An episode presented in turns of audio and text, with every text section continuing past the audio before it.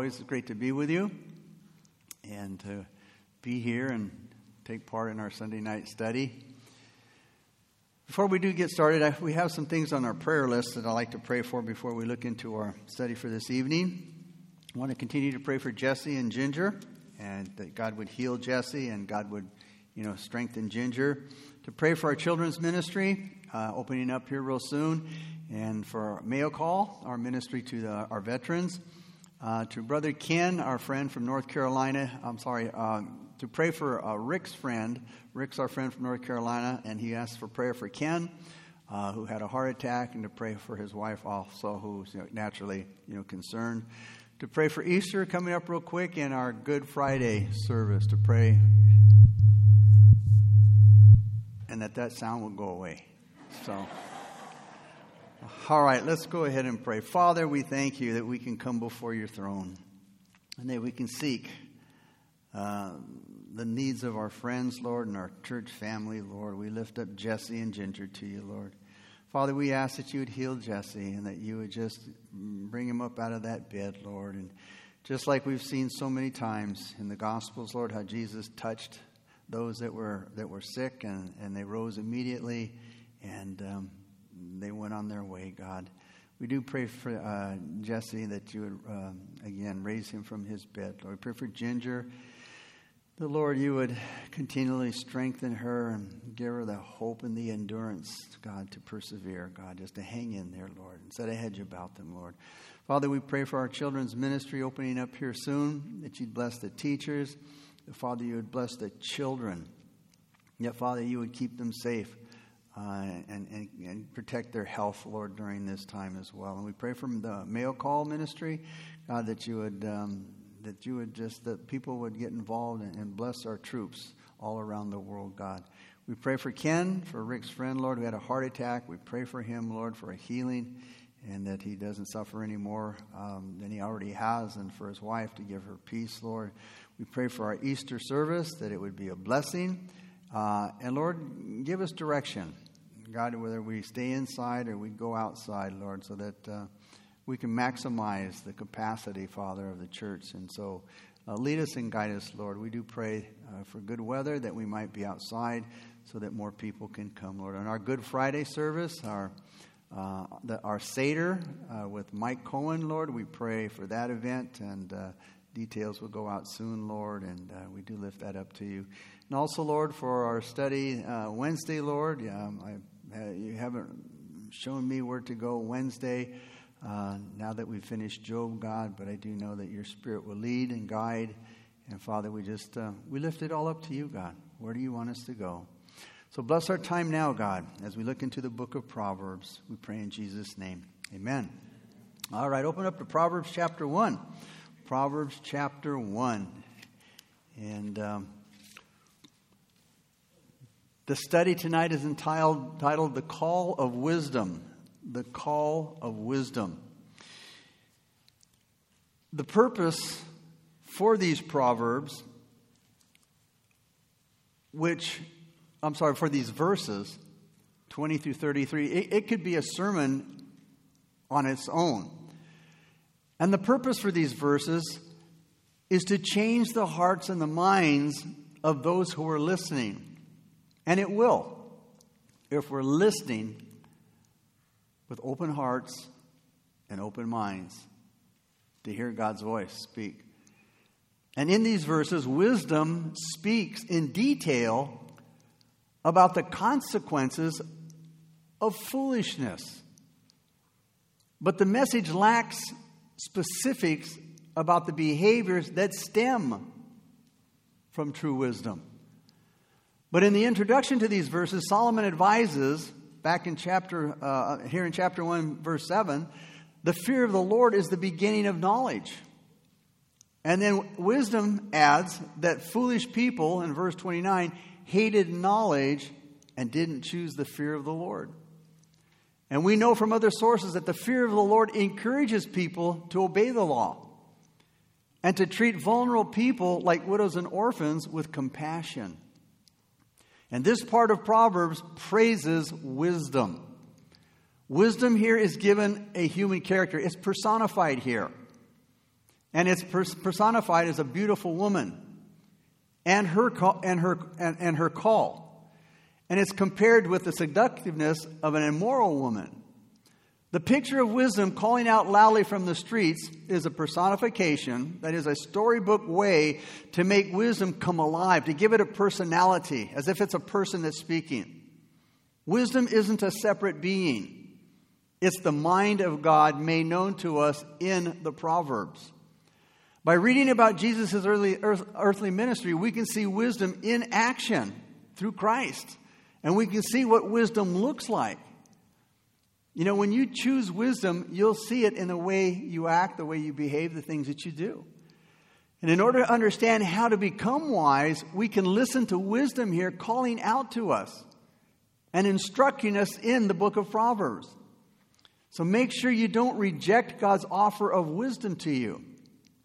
In verses 20 through 33 is wisdom's call to us. It's calling out to us in these verses. In verses 20 through uh, 23, wisdom is offered to men. That is the human race. So let's begin now with verses 20 and 21 of Proverbs chapter 1. And it begins Wisdom calls aloud outside. She raises her voice in the open squares. And again, when it says she, it's referring to wisdom. She, that is wisdom, raises her voice in the open squares. She cries out in the chief concourses at the openings of the gates in the city. She speaks her words. All right? This is where wisdom calls. It says outside, in the open. In other words, there's nothing hidden or deceiving about wisdom. It's open, it's honest, and it's available to everybody that's interested in wisdom. And it's easy to see, it's easy to hear for those who want to see wisdom and hear wisdom. Now, there are secret societies, you know, lodges and mysterious religions with, with their mystery knowledge that, you know, can only be learned by the so called initiated or the enlightened ones. And the ones who are, you know, these are the ones who are in the know. But only those who climb higher and higher in the chain of command in these mystery religions or whatever, you know, like cultic thing it might be, they're the ones that come to this ultimate mystery knowledge. And they, you know, it's like, you know, it's like saying, oh, well, you know, I've been enlightened and, and I know the mysteries and, and, you know, I can teach them to you. And then they come to find out when they uncovered the secret, they found uh, that it was one of the deep things of Satan, not of God. Wisdom won't have anything to do with secret cults that do their, their, their work in the darkness. Wisdom offers its treasures in broad daylight, outside in the open, as the verses say here. Wisdom offers its treasures in broad daylight. It calls out to everybody publicly. Illustrating where the call can be heard, verses 20 and 21 describes wisdom's places. Now, where does wisdom tell everybody where she can be found? Well, it says here she, she opens her voice in the chief concourses. Concourses means the top of the walls. It says here in the open squares at the city gates. Notice they're all public places. Wisdom here is crying out, and, is, and wisdom is saying, I'm everywhere. I'm everywhere that you can see and hear me. Here, wisdom is presented as one crying out in public places. And she's passionately trying to get people's attention that are passing by. She says, Hey, here I am. I'm in the marketplace where people buy and sell. I'm at the city gates. In the centers of population, I'm among the homeless on the streets. She's calling from everywhere. She's begging the simple ones to obey her voice, to hear what she has to say. She's always trying to get young men to turn away from their foolishness and their ignorance and turn to knowledge and blessing. But she's not always received positively. But what's worse is when she's totally ignored, when wisdom is totally ignored. And even though we don't see a lot of wisdom in our world today, man's wisdom can be found wherever men are found. God's wisdom can be found wherever his word is found. Now, the openings of the city here, the city gates, they were busy places in, in Bible times. And all the business of a city passed through these gates, these city gates. And the markets, the public markets, were conveniently located at these city gates. The city government held its meetings at the city gates. And by mentioning the gates, Solomon was telling us to look for wisdom where people are. And he was urging us to look and to listen.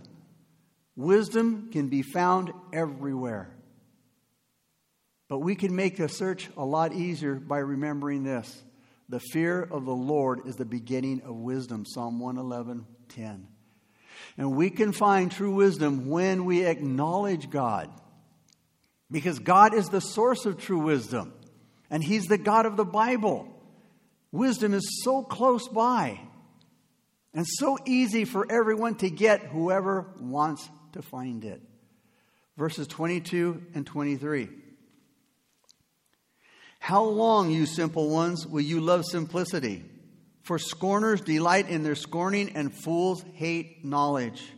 Turn it my rebuke. Surely I will pour out my spirit on you, and I will make my words known to you. Here in verses 22 and 23 is what wisdom is pleading. This is what wisdom pleads to us. Wisdom is pleading for the thoughtless multitude to stop, to look, and to listen. And verse 22 gives us a specific example of her pleading. Notice again in verse 22 How long, you simple ones, will you love simplicity? For scorners delight in their scorning, and fools hate knowledge. Wisdom looks at the simple, the scornful, and the foolish in disbelief. Because these people don't want to be bothered with wisdom. All right? Give them money and they waste it. Give them a job and they waste their opportunities. Offer them education and they won't study. And then, as a result of this foolishness of not choosing wisdom, guess what? They find themselves out of work, they find themselves poor, and they find themselves in need. Nothing could be farther from their minds than wisdom. Nothing could be further their, uh, from their mind than wisdom. In the book of Proverbs, the word simple ones here, or fools, this does not mean they're stupid. This does not mean that they're, they're mentally deficient, but they have character flaws like rebellion, laziness, or anger. The fool that's, that's mentioned here isn't stupid, but he or she is unable to tell right from wrong or good from bad. And wisdom here points to scorners the simple and the foolish to a spiritual experience. Notice verse 23 Turn at my rebuke, surely I will pour out my spirit on you, and I will make my words known to you. You know, in other words, come and listen to my counsel, uh, uh, wisdom says, and I'll share my heart with you and I'll make you wise. Now, wisdom is one of the New Testament names for the Holy Spirit. In Ephesians 1:17, the Holy Spirit is called the Spirit of wisdom. You see, true wisdom has a spiritual quality to it. True wisdom will turn away from the wisdom of this world, which knows little or nothing about God. And the wisdom of this world is often sensual, it's often devilish, as James says in chapter 3, verse 15. But the fear of the Lord is the beginning of true wisdom, Proverbs 9:10. When we're dealing with man's wisdom and man's philosophies, we can ignore them because true wisdom doesn't keep company with ungodly thinking. We can't have both. We can't have wisdom and ungodly thinking at the same time. We have to choose between the wisdom of God's word and the foolishness of man's thinking. In verses 24 through 33, wisdom is offended by men. In verses 24 and 25, it's refused. Wisdom rebukes men because her call is ignored. Look, verse 24. Wisdom says, Because I have called and you refused, notice, I have stretched out my hand and no one regarded. As we know, life is short. And without the wisdom of God, we do not have the answers to life that, that satisfy us. They don't satisfy the questions of life. Like, where did we come from? Why are we here? Where are we going? What's life all about? Is there life after death? Is there a God? Only the Bible has the wisdom that can answer these questions. Now, as we all know, there are plenty of foolish answers to these questions. That's all the world can give you foolish answers to these kind of questions. And for the most part, they are all wrong. Wisdom stands, wisdom calls, and it's ignored. So now look at wisdom as she warns. Her call is despised as well. Look at verse 25. Wisdom says, Because you disdained all my counsel and would have none of my rebuke. Wisdom's call is despised by people. When wisdom came to Cain after God rejected his offering, Cain went away angry. And then God tried to reason with Cain. You know, when God asked Cain, Cain, why are you so angry?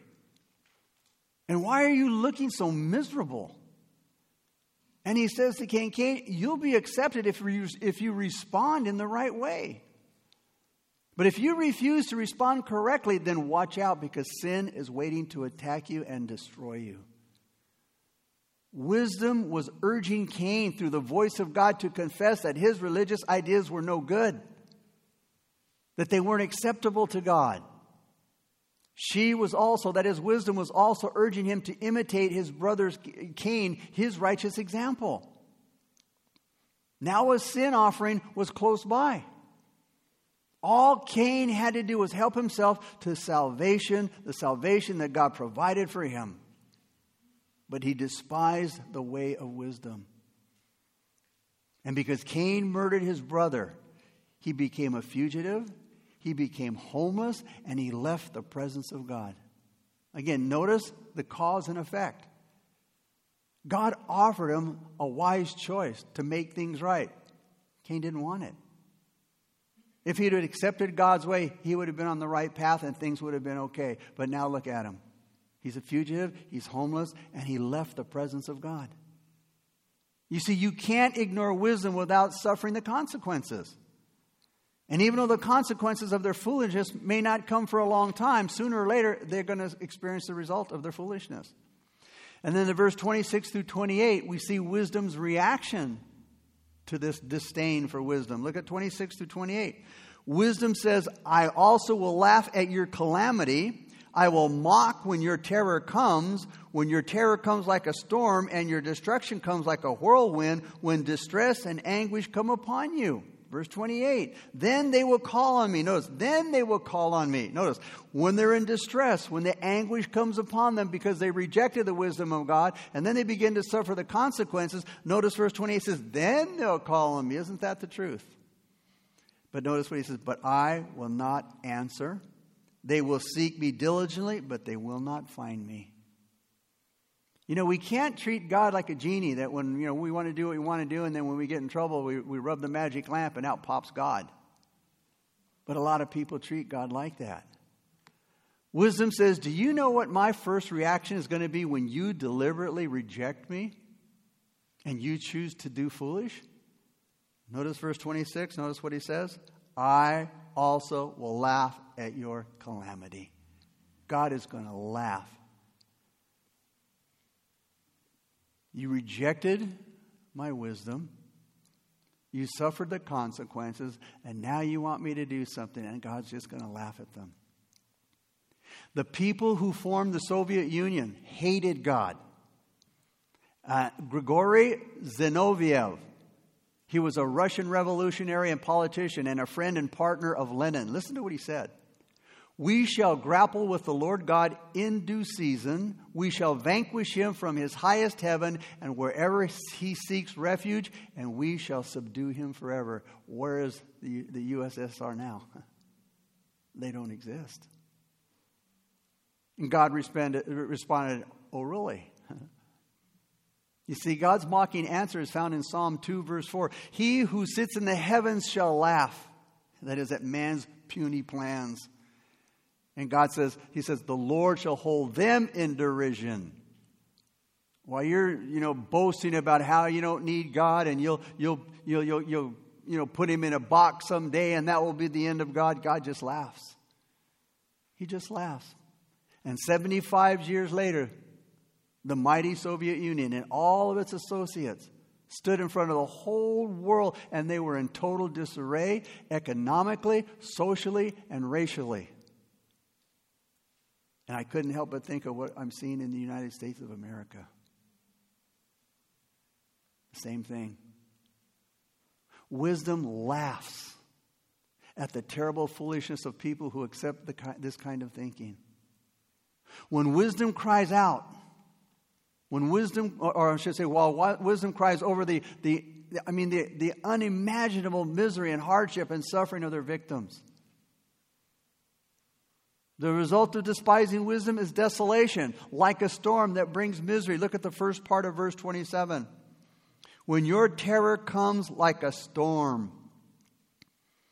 When desolation comes, it comes suddenly and many times violently like a storm. Now, people can chase after foolishness for a long time, but in the end, foolishness proves to be what it is a storm, and then it gives you its reward. Think about how foolish Lot was.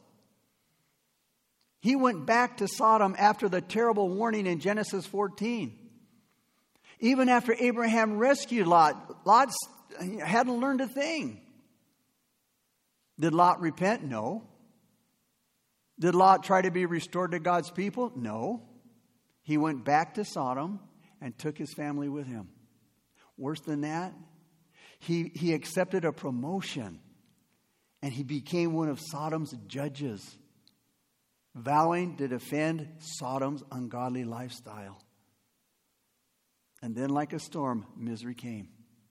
And in one night of total destruction and horror, Lot lost his family and everything that he owned. And he ended up drunk and dishonored in the hills beyond the cursed and destroyed cities of the plain. Despising wisdom also results in destruction. Look at the part, second part of verse 27. And your destruction comes like a whirlwind. The word destruction means calamity. Zedekiah, he didn't care about God's word. He had no use for the word of God. He had no use for the prophet of God, Jeremiah, or his word. Zedekiah allowed the temple to be polluted with idolatry and injustice, which was a common thing. This and other things that Zedekiah did eventually led the foolish and faithless Zedekiah to experience one calamity after another. Zedekiah was eventually tried and condemned, and here Zedekiah's sons were put in front of Zedekiah and they were killed in front of Zedekiah. And then they, they, they, they, they poked out Zedekiah's eyes. They blinded him. The last thing that Zedekiah saw was his sons being killed in front of him. And then Zedekiah was carried in chains to Babylon, where he died in prison. All because he rejected the word of God, the wisdom of God. Another consequence of ignoring the call of wisdom is anguish or distress. Look at the third part of verse 27.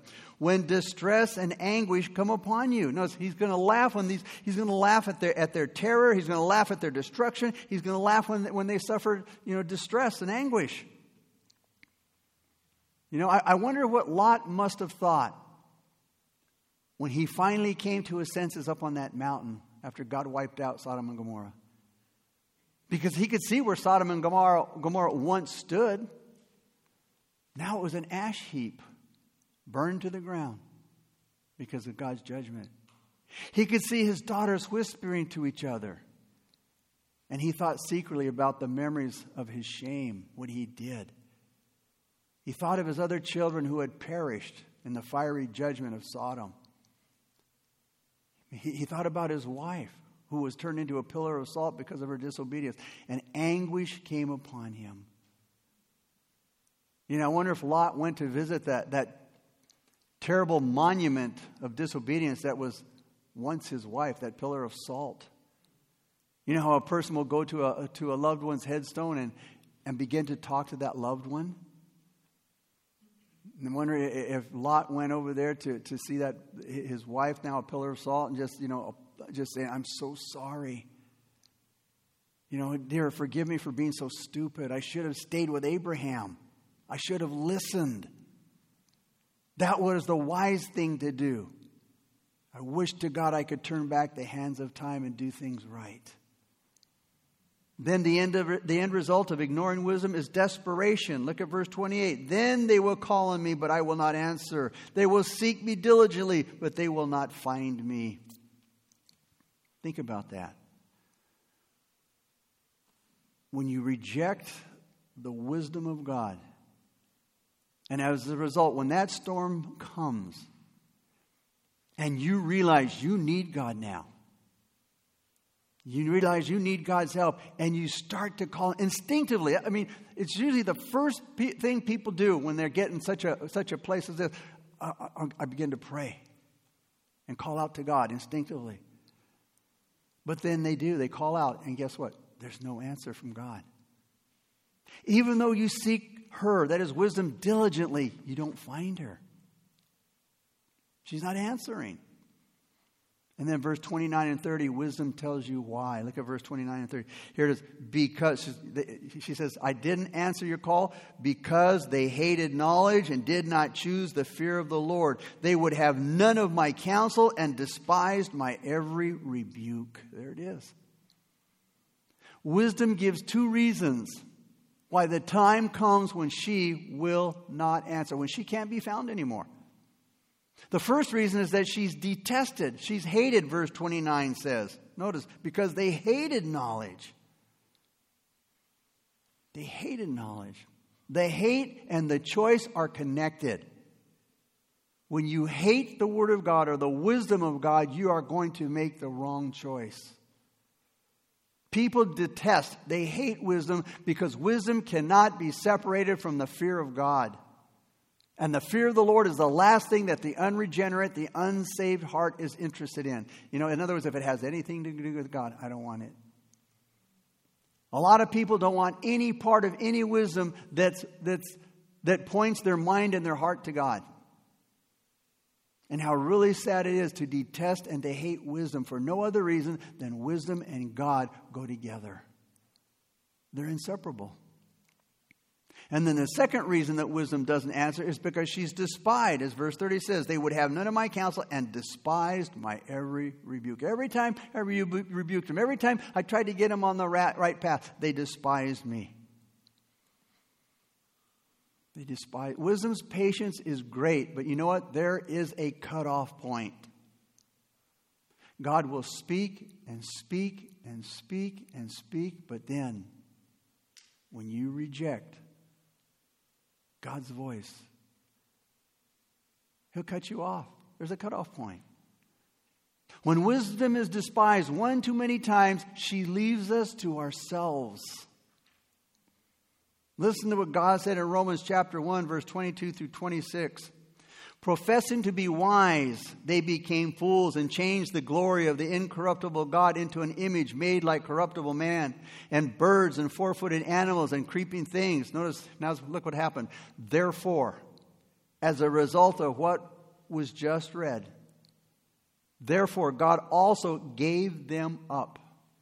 Notice, gave them up to what? Uncleanness in the lusts of their hearts to dishonor their bodies among themselves who exchange the truth of God for the lie and worship and serve the creator rather the creature rather than the creator who is blessed forever. Amen. For this reason God gave them up. 3 times in chapter 1 God says he gave up the people.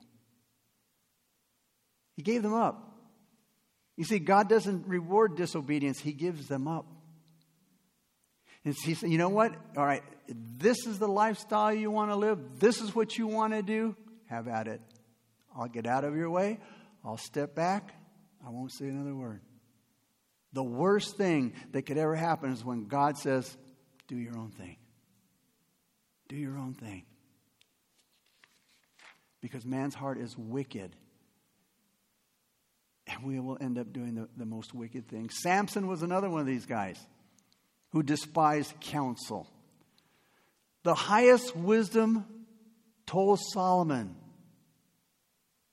to, uh, you know, to, tell his son, to let his hair grow long. Not cutting his hair was part of the, of the Nazarite vow. And it was intended to set uh, uh, um, uh, Samson apart from, from everybody else, even God's people. The special spiritual significance of the Nazarite vow had been drilled into Samson since he was a baby, and his long hair made him immediately recognizable as a person that was totally consecrated to God. It was the, his long hair was the outward confession of his inward commitment to God. And when people saw Samson's hair, they knew the special dimension of consecration that Samson was in, that was his. They knew Samson was especially anointed with the power of the Holy Spirit. And there was a direct relationship between Samson's hair and his power, and he knew it. He knew it. It was the highest wisdom. It would have been the smartest thing, the wisest thing to protect his long hair with his life. But he despised all of the warnings and he played the fool. He played fast and loose with his great gifts and he acted like a little schoolboy and he played practical jokes. He was stronger than Hercules, but he had a deadly weak, weakness for women that proved to be the chink in his armor, resulting in his downfall. He played the fool. He let Delilah sweet talk him into telling her the secret of his hair. And after it was cut, he was blinded and he was weak and he ground corn as a slave for the, for the Philistines, God's greatest enemies. See, by his foolishness, foolishness, he told wisdom, I don't need your advice. I don't need your wisdom. Leave me alone. Let me do my own thing. And then in verses 31 through 33, we see the result. Look at verses 31 through 33. Therefore, okay, as a result of what we just, what wisdom just said before this, therefore they, speaking of those who reject the wisdom of God, therefore they shall eat the fruit of their own way and be filled to the full with their own fancies. For the turning away of the simple will slay them, and the complacency of fools will destroy them. But whoever listens to me, that is wisdom, will dwell safely and will be secure without fear of evil. Wisdom's plea here, wisdom's crying out to man, ends with a threefold exhortation where she explains the laws of reaping, sowing, and rest. Notice verse 31. Therefore, they shall eat the fruit of their own way and be filled to the full with their own fancies. In other words, this is th- verse 31 states the law of reaping. You will, you will reap what you sow for example, the Israelites suffered the consequences of not listening to the wisdom of the Mosaic law that said their land should be allowed a Sabbath rest. Remember, every one year out of every seven, they were not to, to, to grow crops, plant, you know, and, and harvest crops. They were just to let the, the land lie. They suffered the consequences of not listening to that law that said their land should be allowed a Sabbath rest. One year for every seven was to be set aside to give the land rest. You know, that one year would, would, would help the ground to, to uh, nourish itself and to get more nutrients, and so that, you know, it would, it would grow even better crops next time around. They weren't to plow the land. They weren't to plant in the land. They weren't to reap from the land. They weren't to glean from the land. They were to give the land a rest, which was a good agricultural law. And then the Lord involved himself in the provision for a Sabbath rest. And he connected his name to the command. God promised that the harvest of the previous years would provide more than enough bread for that Sabbath year. In other words, he said, you, know, you let that one year, don't plant anything, don't grow anything. He says, those years before that, he says, I will provide enough for you to, to be sustained for that year that you don't grow anything. God says, I'll take care of you for that one year that you aren't to grow anything and you'll let the land rest. You know, the, the, the, six years before, you'll have more than enough to take care of you that year that you don't grow anything. So no one would need to plant, they wouldn't need to work hard for a whole year. The people could give their full attention to spiritual truth during that one year. And during that one year, the Lord could be the first, could be first in their, all of their thoughts. For one whole year in every seven, the land could rest and the people could rest. But the Israelites thought, man, you know what? They thought they knew better than God. They became greedy. They hated to think of the money that they could make if they would go ahead and, and, and plant in that one year. They thought, man, this seems like a foolish, this, this seems like a foolish law. You know, think of, of the money we could make by, by planting and, and, and reaping that, that year. As for devoting the year to the Lord, nothing could have been further from their thoughts. And from the very beginning, they ignored God's commandment. But the commandment, though, it came with a warning. God said if the command was neglected, God would make the land unproductive and its people would be scattered. Listen to the warning. It's clear. As clear as could be. Leviticus 26 34. Then at last the land will enjoy its neglected Sabbath years as it lies desolate while you are in exile in the land of your enemies, and then the land will finally rest and enjoy the Sabbaths it missed. In order to enjoy that, hey man, I'll, I'll cash you out. You'll be in exile. You'll be in the land of your enemies. Then the land will finally get its rest that it's missed. And the years went by, and God watched the foolishness of his people as they ignored everything that he said. He sent droughts, he sent famines to remind the Israelites of what he said, of his law. But they still ignored him. Finally, he sent the Assyrians and the Babylonians to fulfill his word. And years later, a scribe recorded not only the captivity, but its purpose in 2 Chronicles 36 21. So the message of the Lord spoken through Jeremiah was fulfilled. The land finally enjoyed its Sabbath rest, lying desolate until, notice, until the 70 years were fulfilled, just as the prophet had said, for every year that they did not allow that land to, to lie barren they were in captivity. A, a, a, year of captivity for every year that they didn't let the land lie unplanted. You see, the law of reaping is not to be ignored. You will sow what you reap. We cannot ignore the wisdom of God without paying the price for it.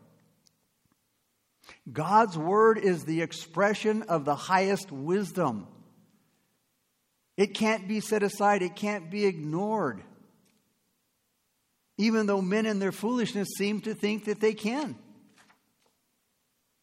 Notice verse 32 states the matching law of reaping. Verse 32 For the turning away of the simple will slay them, and the complacency of, complacency of fools will destroy them. In other words, the simple here, again, it means, it means the gullible. It means gullible.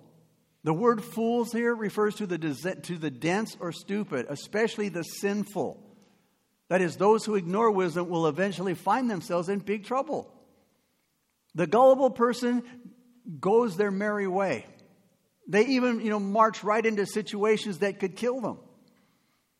These are the kind of people that get hooked on drugs and alcohol and fool around with forbidden sex and stumble into areas where the enemy just waits for them and they don't know it. The stupid man sometimes gets rich, but it ruins him. When the prodigal son got his portion of the family inheritance, you know, he spent his inheritance like it was nothing. That money just, you know, ran through his, fingers, you know, just fell through his fingers like, like water. Luke says that he wasted his possessions with prodigal living, wasteful living. And then when he spent his last penny, all of those good buddies that he was partying with, his fair weather friends, they took off. He ran out of money and they were gone. And then he was he was starving. He faced starvation. Total misery in a cold and heartless land that was far away from home. But thankfully, the third law shows us that there can be a happy ending. Notice verse 33. But, notice, but whoever listens to me will dwell safely and will be secure without fear of evil. This states the law of rest. Now, Noah lived in a time of corruption and lewdness, a world full of knowledge, but totally without wisdom. And Noah proved the law of rest to be true. Not only did Noah dwell in safety or dwell, in, dwell safely in that corrupt and violent culture, he also preached righteousness to his generation. And besides all that as he worked on the ark, he built, uh, he, he, he, built a reminder. That ark was a, a reminder of the coming judgment. Hebrews tells us that he was moved with fear, yet he worked by faith. Again, the fear of the Lord was truly the beginning of wisdom. To Noah's neighbors, he must have looked like a nut, a total fool. But when the rain started to fall, it was only Noah and his family who had a place of refuge. They're the only ones who had a place to go and to be safe. Inside the ark, they were able to dwell safely. Picture of Jesus Christ. He's our refuge, He's our ark. Even when the waters covered the earth and the storm broke loose, all the people drowned in the flood. But those inside the ark rested in perfect peace and safety. And that's where we will find our perfect peace and safety in Jesus Christ. And it was all because Noah and his family listened to the wisdom of God as wisdom called out to build the ark. Noah build the ark. And I'm sure it had to have a, a, powerful effect on him. What? What's an ark? How am I going to do this? You know, there, there's no water around here. You know, and, and, you could just imagine all the questions. And then I'm sure his family got all over him. Dad, are you nuts? What, what are you doing? God told me. God said to do this. And he did it by faith. And as the Bible says, God's word will always come to pass. And so we are to listen to the wisdom of God that we have in the Word of God. It's God's Word, it's God's wisdom. To choose it, we'll dwell safely. But to reject it, man will be distressed. We will be destroyed, ruined. Again, it's, it's a matter of choice. You can, you can make your choice. You can choose your choice, but you can't choose the outcome. That's where we need to listen to God. Father, we thank you once again for your word. Father, we thank you for the wisdom of God, the wisdom that we find in your word, Lord. And God, help us to believe it with all of our heart, God. Whatever God tells us, regardless of how difficult it may be to understand, God. Lord, just as Joshua was told to prepare to cross the Jordan, Father, it was a river that was at, at a flood stage, Lord. It was powerful and flooding over. I'm sure Joshua had no idea how to do that. I'm sure that he didn't have any boat builders in his flock and didn't know what, how, how to get across. And yet God said, Prepare to cross the Jordan. And so he did. He got the people together and he told them, We're crossing the Jordan. And I'm sure there were plenty of people that murmured and complained, and how, you know, how are we going to do this? But Joshua didn't question the word of the Lord. And sure enough, when God said go, and they stepped into the river, it parted and they got across. So, Lord, help us to remember that God's word does not, does not fail. He keeps his word, he keeps his promises to us. So, Lord, may we constantly keep that in mind.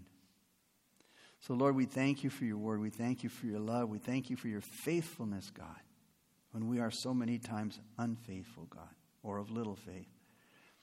So, Father, bless your people as they go their way. Watch over them through the week, Lord. Keep them safe. keep them healthy, God. And Lord, we look forward to coming back next Wednesday and to, to see where you're going to take us, Lord, as we journey through your word, God, as we continue our pilgrimage to the glory land. So we thank you, Father. We just praise you. We give you honor and glory. And it's in Jesus' name we pray. Amen. Uh, again, a quick reminder uh, the, the children's ministry starts.